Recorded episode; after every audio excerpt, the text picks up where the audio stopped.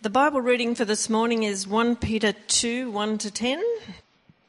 Therefore, rid yourselves of all malice and all deceit, hypocrisy, envy, and slander of every kind. Like newborn babies, crave pure spiritual milk, so that by it you may grow up in your salvation, now that you have tasted that the Lord is good. As you come to him, the living stone, rejected by humans but chosen by God and precious to him, you also, like living stones, are being built into a spiritual house to be a holy priesthood, offering spiritual sacrifices acceptable to God through Jesus Christ. For in Scripture it says, "See, I lay a stone in Zion, a chosen and precious cornerstone, and the one who trusts in him will never be put to shame." Now to you who believe, this stone is precious. But to those who do not believe, the stone the builders rejected has become the cornerstone, and a stone that causes people to stumble, and a rock that makes them fall. They stumble because they disobey the message, which is also what they were destined for. But you are a chosen people, a royal priesthood, a holy nation, God's special possession, that you may declare the praises of him who called you out of darkness into his wonderful light. Once you were not a people, but now you are the people of God. Once you had not received mercy, but now you have received mercy. This is the word of the Lord. Thank you, Pam. Uh, if I could ask you to keep uh, First Peter open in front of you this morning, that will, that will help us. Uh, we're going to spend Uh, time in that passage and in some others uh, near and around. I'm just going to continue to pray uh, that God would uh, give us eyes to see the truths of his word and uh, hearts that are soft uh, to the work of his Spirit. Can you join me as we pray? Gracious Heavenly Father, we thank you that you are a speaking God. Um, Lord, that you are a God who pours forth words, and your word is powerful. You tell us that by your word, you created the heavens and the earth. You're a God who brought form out of chaos. Lord, by your word, you not only brought creation and us into existence, your word came in flesh and dwelt among us and showed us what you are like. Heavenly Father, we pray that your word and that your Spirit would be known by us, that we would be listeners to it, and, Lord, that we would be changed and transformed by it. Pray that I might speak it faithfully, that we might understand it, and, Lord, that you would uh, be at work amongst us this morning. We ask this in Jesus' name. Amen. Well, it's been uh, it's been a while, actually, since I've preached, and uh, you might be happy about that. You might be unhappy about that. um, but... Um, But over the next few weeks, uh, myself and Kieran are going to be starting a new series. And this is kind of this morning um, the preamble to a four-week series. You'll hear more about that uh, in a moment's time. But um, I was thinking about what would be most helpful in the lead-up, in this kind of one-off introductory sermon, and uh, landed upon this passage in First Peter. And, uh, and it reminded me of a number of things. But before we get into that passage, Um, Earlier this year, as some of you know, Heidi and I had the opportunity to go, um, in fact we were sent, to um, to a place called Marble, Colorado.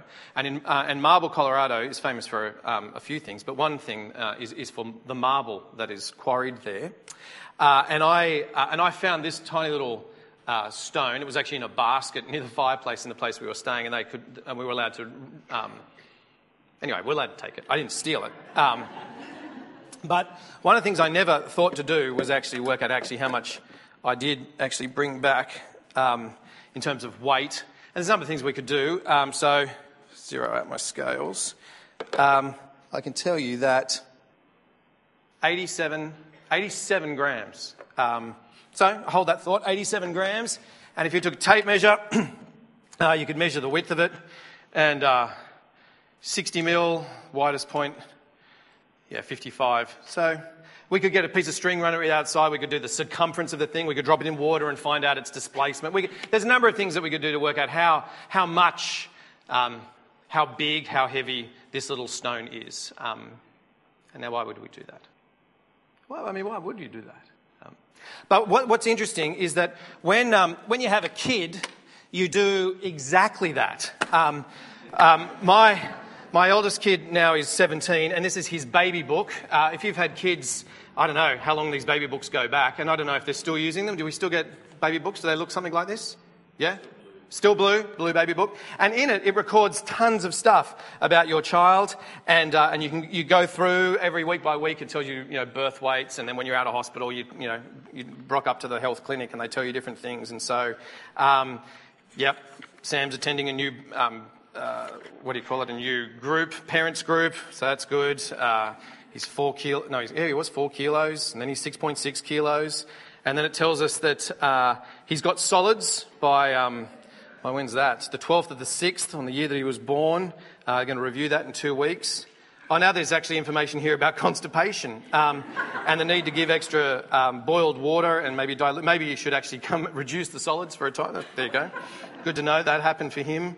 Tells you when he was weaned. Tells you a, tells you a ton of stuff, right? And then you get to the point where he's three years of age, and then nothing.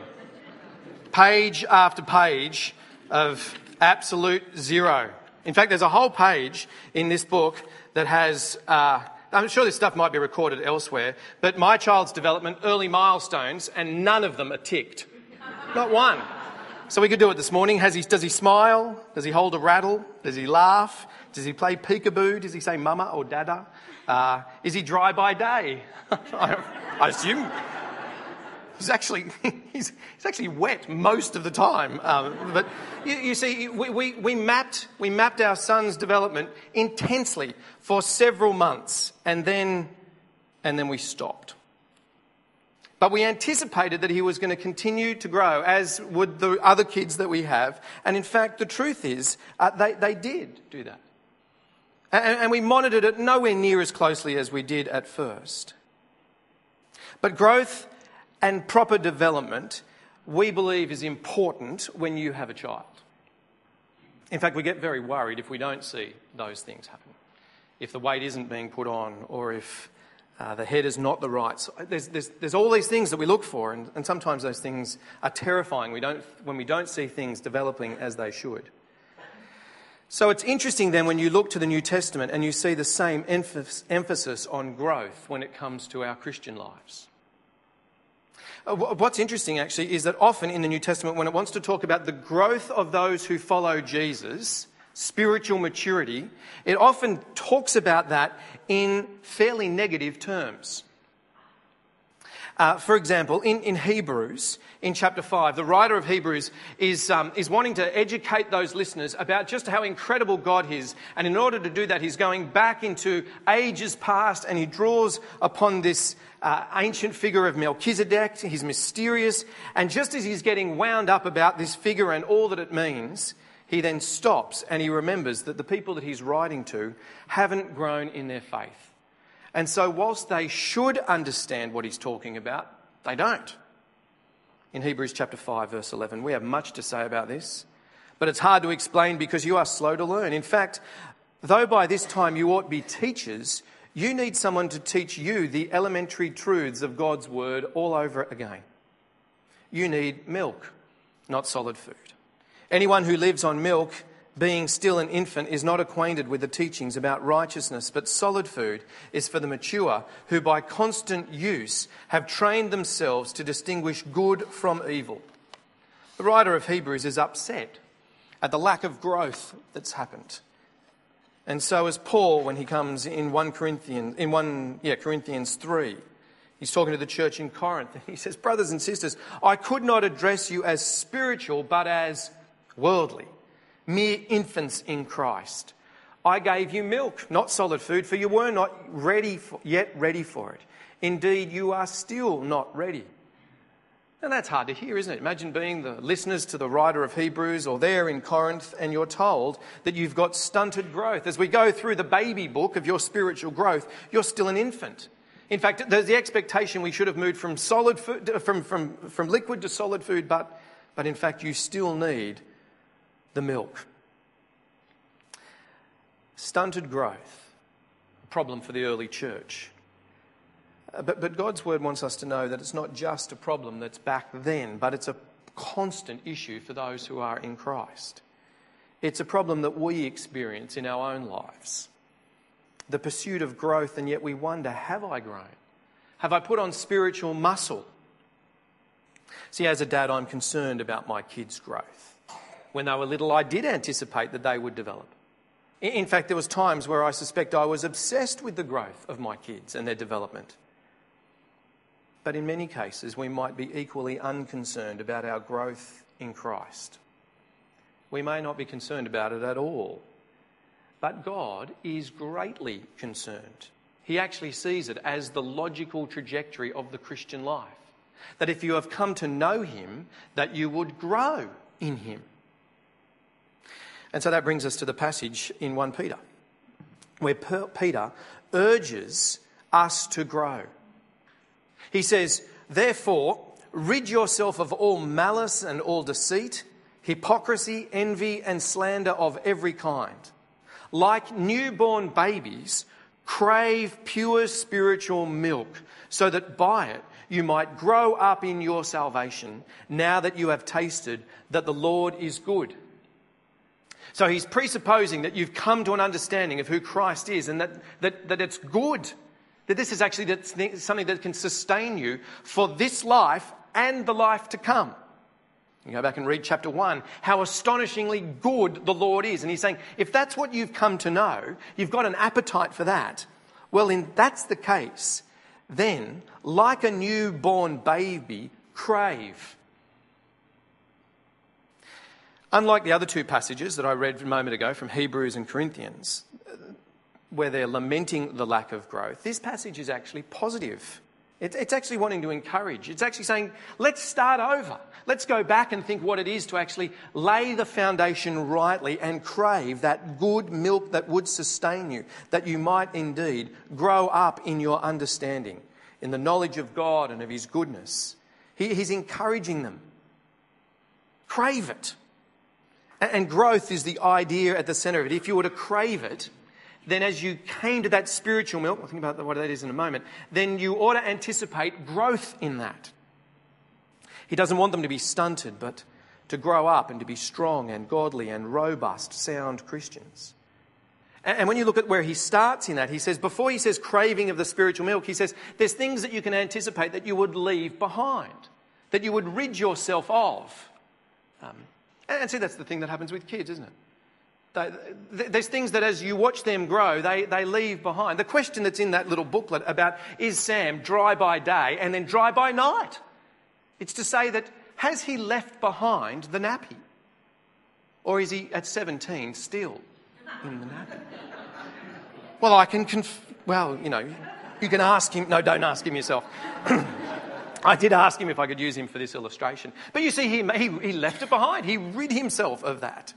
In the same way that you would rid yourself of the training wheels and of uh, of the other things that we might leave behind, the nightlight and the teddy and the... Leave behind malice and deceit and hypocrisy and envy and slander of every kind. It's saying, how are you going to think about others? And how are you going to think about yourself? In fact, that identity formation project that you have that actually is able to lie and to live one way and then another way, that might live aping someone else's existence or pushing someone else down, leave that all behind. Grow up. Grow up and shed those things. Instead of living like that, crave something else. And we'll come to think about what he's talking about in a moment. But just for, for, for the sake of context, see how this fits within Peter's argument. When you go back as far as verse one of, chap- of, uh, of this book, in chapter one, you see that Peter is addressing his readers as strangers and aliens in the world. It's the idea that they are those who live in exile. Someone who is not from around here, who's a foreigner. Someone removed from where they belong. They're in ex- like Israel was taken from where they belonged into exile in Babylon. And they had to live in that place, but they weren't from around there. And the practices and the culture and the thinking and the politics and all, they weren't from around there. They were strangers in exile. He picks up that idea in verse seventeen of chapter one. You might want to run your eye there and have a look. He says in verse seventeen of chapter one, "Since you call on a father who judges each person's work impartially, live out your time as foreigners here in reverent fear." Chapter one, verse one, you're exiles. In fact, from verse thirteen, he says, live then as exiles. Live in a distinct way. Live a holy life, because that's who you are. That's the identity formation that you need to have established. You are an exile. You're a stranger in this world. So be what you are. And of course, that's always a challenge, isn't it? Is that the way that you think your, uh, yourself, as distinct and, and not of this world in that way? Mention was, uh, it was already mentioned th- this morning about the royal wedding. I, I actively avoided uh, the royal wedding. And I was priding myself on the fact that I'd watched none of it. And I did. I watched none of it. And I tried to avoid six days of absolute drivel on most news bro- broadcasts. And, and, and I was really successful. I woke up this morning, though, and I... And I, uh, I don't even know. I didn't even see anything or read anything, but I sensed that I'd missed something. So I kind of just thought, well, I better see what she wore. I better, you know. And but but the thing that I read was lit up. Uh, not about the dresses, not about any of that. It was lit up with uh, with the sermon that's been made reference to already, with uh, Bishop Michael Curry and his wedding address. It's fantastic. So the only part of the royal wedding that I have watched is the fifteen minutes where he preached. Uh, it's it's all over the place. If you have not watched, I was almost not going to preach and just put it up, because if you have watched it, then my sermon this morning is just a waste of time. Like, it is it is it is a great thing. He does a fantastic job of preaching the gospel. It's, so please watch it, um, or we'll screen it at morning tea. Um, but Bishop Michael Curry um, there at the royal wedding, and there's the royal couple. And of course, there's a question, isn't there, for the royal couple as you look at them? How will they behave? Did they behave like a royal couple yesterday? Did, were some of the antics that you might have expected at a wedding uh, there? And, and, no, it was all very proper, I suspect.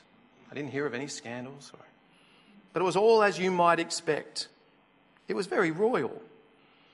Earlier this week, I heard the story of uh, the Queen Mother, the, the Queen's mother, who died several, well, quite a few years ago now, when our present Queen, uh, Elizabeth, and it's her sister Margaret, is that right? This is how much I care. Uh, when they were little children, when they were little children, the Queen Mother was setting them off uh, to go to a party, and the chauffeur or the driver or whoever it was uh, listened in to what was said to the children as they were sent off to a party. Now, what do you say as a parent sending your kids off to the party, right? Well, what is, what's the Queen Mother going to say to these little princesses as they go off to the party? And she was overheard to say, "Royal manners for royal children." Off you go. Royal manners for royal children. That's right, isn't it? What's she saying to those kids? You be who you are. And yesterday we would have seen that in spades. People, great dignity. It's a royal situation. We're going to behave as we are.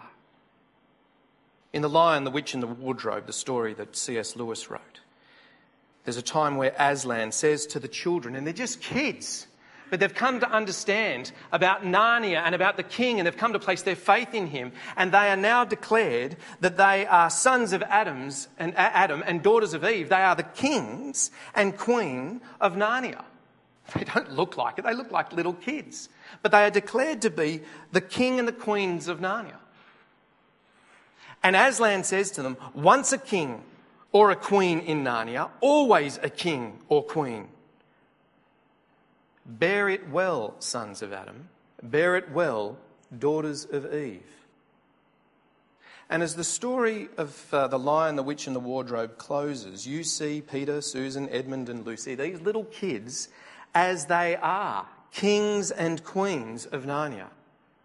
And Aslan's command to them that they were to be then what they always were, to live in the light of their identity. You're a king, Edmund. You're a queen, Lucy. Be as you are. Royal manners for royal children. And that's what Peter's saying. Do you know your identity? Be as you are. You are exiles. So live as exiles, be what you are. But but he doesn't just say that's what you are, just only an exile, an outcast. In fact, you are so much more than that. If you jump to the end of this passage, to verse nine in chapter two, you see five clear identity markers for the Christian. Look at verse nine and ten. But you are a chosen people, a royal priesthood, a holy nation, God's special possession, that you may declare the praises of him who called you out of darkness and into his wonderful light. Once you were not a people, but now you, now you are the people of God. Once you had not received mercy, but now you have received mercy. What's your identity? Chosen. That the God of the universe has chosen you. And irrespective of what the world might say, or your friends, or your family, or whatever it might be, when God looks upon you, he says, I have placed my choice upon you. Not because of anything that you've done. Just like Israel, I just laid out my grace and mercy upon them. Elected to receive my love, chosen, royal. It's not just that I've given you a lowly status. In fact, I've set you aside in a regal place. In fact, the place is a royal priesthood that has access to me at any time. Come before the holy God, for you are a royal priesthood. You are holy in the sense that you are set apart for me, for the purpose for which I've created you. You are owned by me. You are my people. You bear my name. And you have received mercy. You've been mercied. You might not think yourself regal or chosen, holy. But when God looks upon you, he says, I do not give you what you deserve. Instead, I give you mercy. I give you that which you don't deserve. And what you do deserve, to be ostracized from me, has actually been taken away from you. And you have received mercy. You've got the clear bill. You've got the welcome. So that all those other identity markers can be seen to be true, that you are chosen and royal and holy and owned by God. And of course, the challenge then is actually to think and believe ourselves to be that, to actually grow up and mature into that understanding of who we are, to have that as our resounding identity. Because Peter is saying, be who you are. Be holy, live in the light of that, exiles, strangers in this world, knowing who you are, and to live like that. How are you to do that? He gives two pieces of advice. You see them back in verse thirteen of chapter one. The first part is to say, do not conform to this world. Look at verse thirteen, fourteen. Therefore, prepare your minds for action. Be self-controlled. Set your hope fully on the grace to be given you when Jesus is revealed. As obedient children, do not conform to the evil desires you had when you lived in ignorance. The, the first part of verse thirteen might be lost a little bit in translation. It literally says, gird up the loins of your mind for action. Very few of us speak in those kind of terms, but in New Testament times it made perfect sense. Uh, men and women both wore long flowing robes, and if you wanted uh, if you wanted to be cool, that's a great design. If you wanted to do any kind of physical activity, it's terrible. So in order for you to run or to move about quickly, you would gather up the skirting, and you would tuck it into your belt. You would gird up your loins so that your legs were unencumbered and you could run with ease. And that's what Peter is saying to his listeners here. He's saying, get your mind in gear. Put your runners on and get ready to think. Paul will talk about the process of renewing your mind. And then he goes on to tell them how they should think well. He says, realizes, realize that you are children of God and are aliens, and therefore put off the behaviour that characterised your life before you became a child of God. Put off the ignorance. Put off the evil desires of this world and live as obedient children. He says you're a child of God. be what you are in your mind. But of course our mind's flooded with other thoughts, isn't it? About who we are and the things that are important, the things we've got to do and the way we'll think about ourselves. And But Peter's saying you have to think rightly about who you are. As a child, as an exile, as a chosen one, be who you are. Don't conform to this world and this pattern around us, but instead do conform to God's will. Verse fifteen. But just as he who called you is holy, so be holy in all you do, for it is written, be holy because I am holy.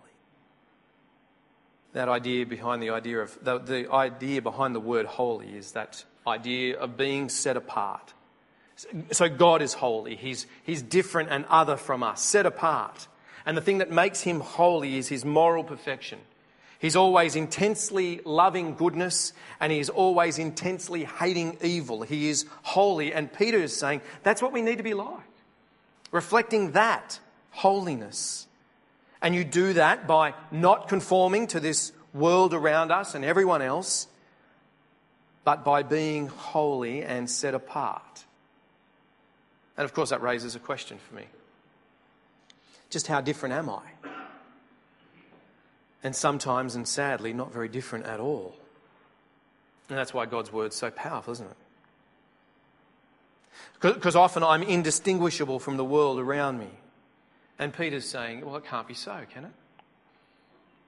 He's saying that we need to realise that we're exiles here, strangers, and so we must live that way. We, we must not be the same as this world around us. We must be different. And then he goes on to give you the reason for that. For you know that it was not with perishable things such as silver or gold that you were redeemed from this empty way of life handed down from you, to you from your forefathers. He doesn't have a very high view of this world around us, does he? But you were redeemed with the precious blood of Christ, a lamb without blemish or defect. He was chosen before the creation of the world, but was revealed in these last times for your sake. Through him you believe in God, who raised him from the dead and glorified him, and so your faith and hope are in God. See, what, what Peter's saying is, listen, you think the world is something that you ought to conform to, but, but listen to what was given up that you might receive this new identity and this new hope and this new purpose.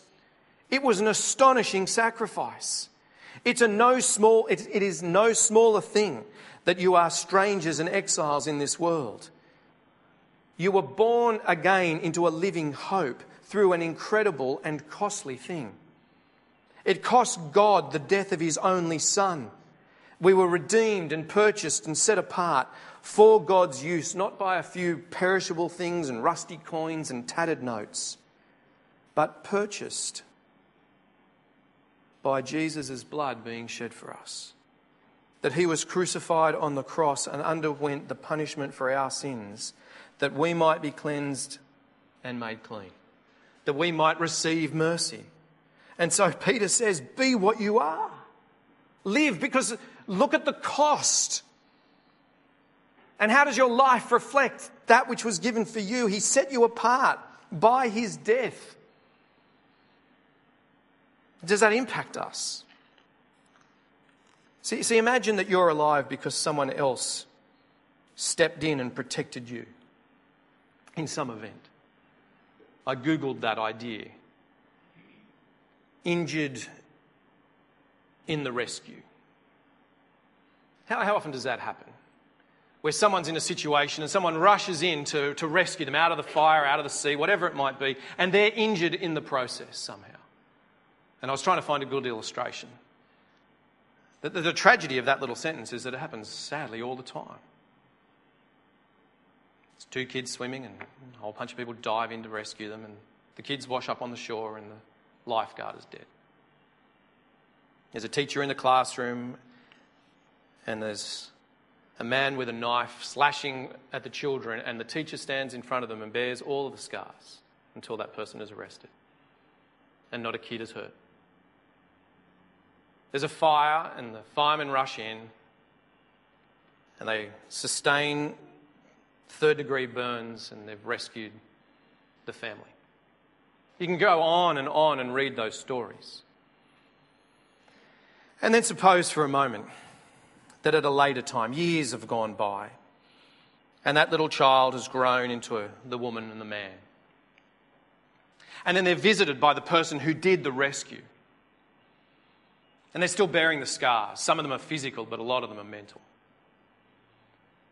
And they ask them about their life, and they discover that the person's just without hope and doesn't care and just kicks along in life. And, and don't you think that the person that had put that kind of sacrifice to rescue that person would have some kind of right to say to them, really?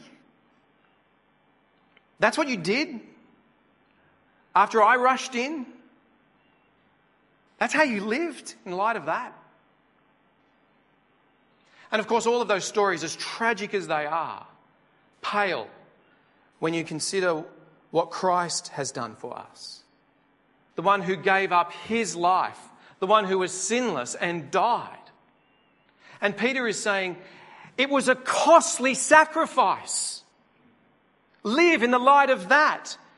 As aliens and strangers, as exiles, live your life. Don't waste it. He gave you this life and this new identity. He gave you hope and a purpose, not for just this life, but for the life to come. Hasn't that impacted you today? Hasn't that changed the way you'll think? Hasn't that given you the capacity to be done with the things of this world?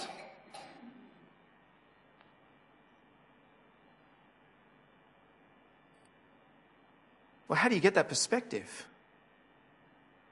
And, and Peter's answer to that takes us back to where we begin. He says, like newborn babies, crave pure spiritual milk, so that by it you might grow up in your salvation, now that you have tasted that the Lord is good. Peter's told us that we are to be like strangers, that we are to be holy, that we must be what we are. And now he tells us how to go about doing that is by craving pure spiritual milk in the same way that a baby craves normal milk. And one thing I learned early as a dad is if a baby is hungry, you know about it. And so does everyone else. If a baby doesn't grow, it's generally not because they don't crave food. They crave it. In fact, it's, not, it's true not just for babies. Teenagers crave it as well. But they'll cry and they'll complain until someone feeds them. And Peter says that's what we need to be like. Craving pure spiritual milk so that we could grow. So desperate is the need for the little child that they will cry out until it's given to it. So desperate is the believer in Christ that they need to stay, not conforming to this world and listening to that and craving the things of this world, but craving those things that come from the very mouth of God, hungry for that word to be spoken that they might be fed. Crave it, he says. God wants us to grow. And he tells us that the way that we grow is through feeding upon his spoken out word to us. Listening to the way that he has instructed us to live. That's what Peter means by pure spiritual milk. You see it all the way through this passage that he's saying, listen. Give your ear to God's word. Be hungry for it, crying out for it, loving it and lapping it up. If you want to grow in holiness, you need to break the stranglehold on the world around us. And so drink in God's word and allow it to be the thing that indeed changes our minds and in turn changes our behaviour. Is that a craving that you've got for God's word? Peter says, but actually there's more. He tells you that this growth that happens as we gather around this speaking God and loving him and worshipping him and listening to him. It happens best in the context of community, in God's people gathering together like we're doing this morning. If you look at both of the side, both sides of that command to crave pure spiritual milk, then you see that on one side there's a command that we are to love Now that you have purified yourself by obeying the truth, so that you have sincere love for your brothers and sisters, love one another deeply from the heart. That's verse twenty-two of chapter one. Then you get the command to crave. But it's saying love is to be one of those aspects of holiness that we're to grow up into. But it's also a means by which we grow. It, it, we're shown the, this by the fact that Peter goes on to talk about that as we come to Christ, we're being built into a living temple. That if you're going to love, you can't just love in isolation, that you've got to love within community. But if you're going to grow, you won't grow in isolation, you've got to grow in the context of community. And so in verse four of chapter two, he says, as you come to him, the living stone, rejected by men but chosen by God and precious to him, you also, like living stones, are being built into a spiritual house to be a holy priesthood, offering spiritual sacrifices acceptable to God through Christ, through Jesus Christ. It is significant that as Peter's talking about growth, that he goes on to talk about this building that God is building, this living temple made up of living stones. And that idea doesn't happen just in this passage. It happens throughout the New Testament. In fact, everywhere in the New Testament that it talks about the growth of believers, it's talking about it being done as a corporate thing. When it talks about you being a chosen people and you being holy, it says yous. It's plural. We just don't do that very well in English unless you're from, I won't say. But if, anyway, it's the advantage of the Bogan language, isn't it? That they can do the the the the, the, the second person plural. I was going to say first person plural. That yous collectively, us together. It's never just looking at the individual. It's something that we do together, and it is entirely countercultural. It's just not the way that our Western individualistic society thinks. In our society, we are taught to go it alone and to do our own thing and to be rugged individualists. And then we can take that upon ourselves and think that we're just following Christ on our own and completely isolate ourselves. But Peter is saying to us here that we grow within the context of community. And, and see, God doesn't want us to be little babies in Christ all our lives. He wants us to grow up and to be strong and mature and solid believers. And we, we, as we do that, we need to crave his word, understand it and live in it and learn it. But we do that in the context of the church. For the next four weeks, we're going to be thinking about that. And that's why this is a precursor. I want us to see that God has set our identity so firmly in his Son Christ. And the way that we know who we are, it isn't by observe, ob, external observation. It's by listening to the God who speaks it clearly to us and has demonstrated it power through, through, powerfully through Jesus' death and resurrection. Do you know him? Are you craving him and to listen to him and to know his word and then to realise that he draws you then, all of us, as individuals, collectively together. And that he does something astonishing when that happens. So Kieran and I, over the next four weeks, are going to be thinking about what it is to be the church and a member of that, part of that, what it is to be the body, the building, the bride, all of those ideas that we have. Next week, um, I'll be beginning the series by looking at why the church and then why this church. But as we finish this morning, just notice the image that we're given here. As you come to him, the living stone, rejected by humans but chosen by God. Verse four of chapter two. Chosen by God and precious to him, you also, like living stones, are being built into a spiritual house, to be a holy priesthood, offering spiritual sacrifices acceptable to God through Jesus Christ. See, says Scripture, I lay a stone in Zion, a chosen and precious cornerstone, and the one who trusts in him will never be put to shame. Living stones. It's such a weird image, isn't it?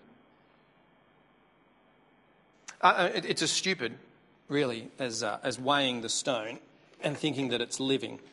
I've had this stone now for several months. It sits on my bedhead. If I thought it was a living stone, ah, well, I ought to be concerned that one day it would outgrow the strength of the bedhead and fall and crush Heidi and I in our sleep. I have very little fear of that taking place. But maybe over the course of the last half hour or so, it's changed in its weight. And no, it hasn't. Exactly the same. Who was surprised? Honestly, no one, right? No one actually anticipated that its weight would increase. If I was to take the tape and measure it again, the measurements will be exactly the same. That stones are just, well, they're just nothing, aren't they? Just sit there.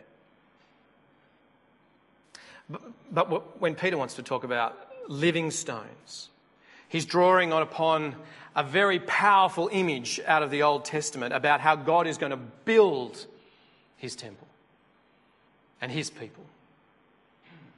There's something incredibly solid about a stone structure. But these stones aren't inanimate. They are living stones. That they're active. That when they gather collectively together, they build something astonishing. And that's what God's purpose for his church is. That those that are exiled, called out, feeling like they are disparate from everything else that's going on in the world. No, no, they have this incredible unity that has drawn them together.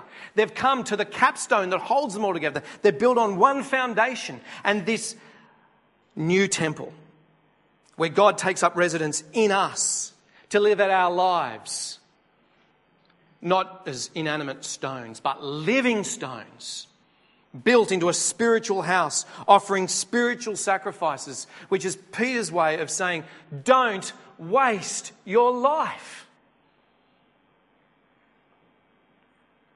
At its most crash, you'd say, don't just get stoned, just numb to this world and distracted, but alive to him, recognizing the strength that he offers and that he is doing this building work. So over the next four weeks, as we think about what it is to be the church, it does need to begin with thinking about who we are, each one of us, before God. Have you come to him? Have you tasted that the Lord is good? Do you know your identity in him as an exile in this world, but also as one who is chosen, who is royal, who is holy, who is owned by him, who has received mercy? And are you craving him? That yous all would grow. That we, as his church at this time in this place, would be that place that's offering spiritual sacrifices to a world that is longing to know and find its identity. Will you pray with me? Gracious Heavenly Father, all people are like grass, and their glory is like the flowers of the field. The grass withers and the flowers fall, but the word of the Lord endures forever. Heavenly Father, we pray that we would, like newborn babies, crave spiritual milk, that we would crave you. Lord, would you be at work in the renewing of our minds? Lord, we so often pollute it with the things of this world, that we're trapped, ensnared. But you call us to rid ourselves of those things, to leave them behind and grow up in our salvation in Christ. We thank you, Lord, that you are a God who loves us, that we have indeed received mercy, and that what we have been called to is no small thing. Our Heavenly Father, that you, Lord, redeemed us from this empty way of life by the precious blood of Christ, a lamb without blemish and defect. Lord, it's through him that we believe in you who raised him from the dead and glorified him. And so, Heavenly Father, would you have it that our faith and our hope is established in you alone? Help us to be exiles, foreigners in this world. We ask for your enabling. In Jesus' name, amen.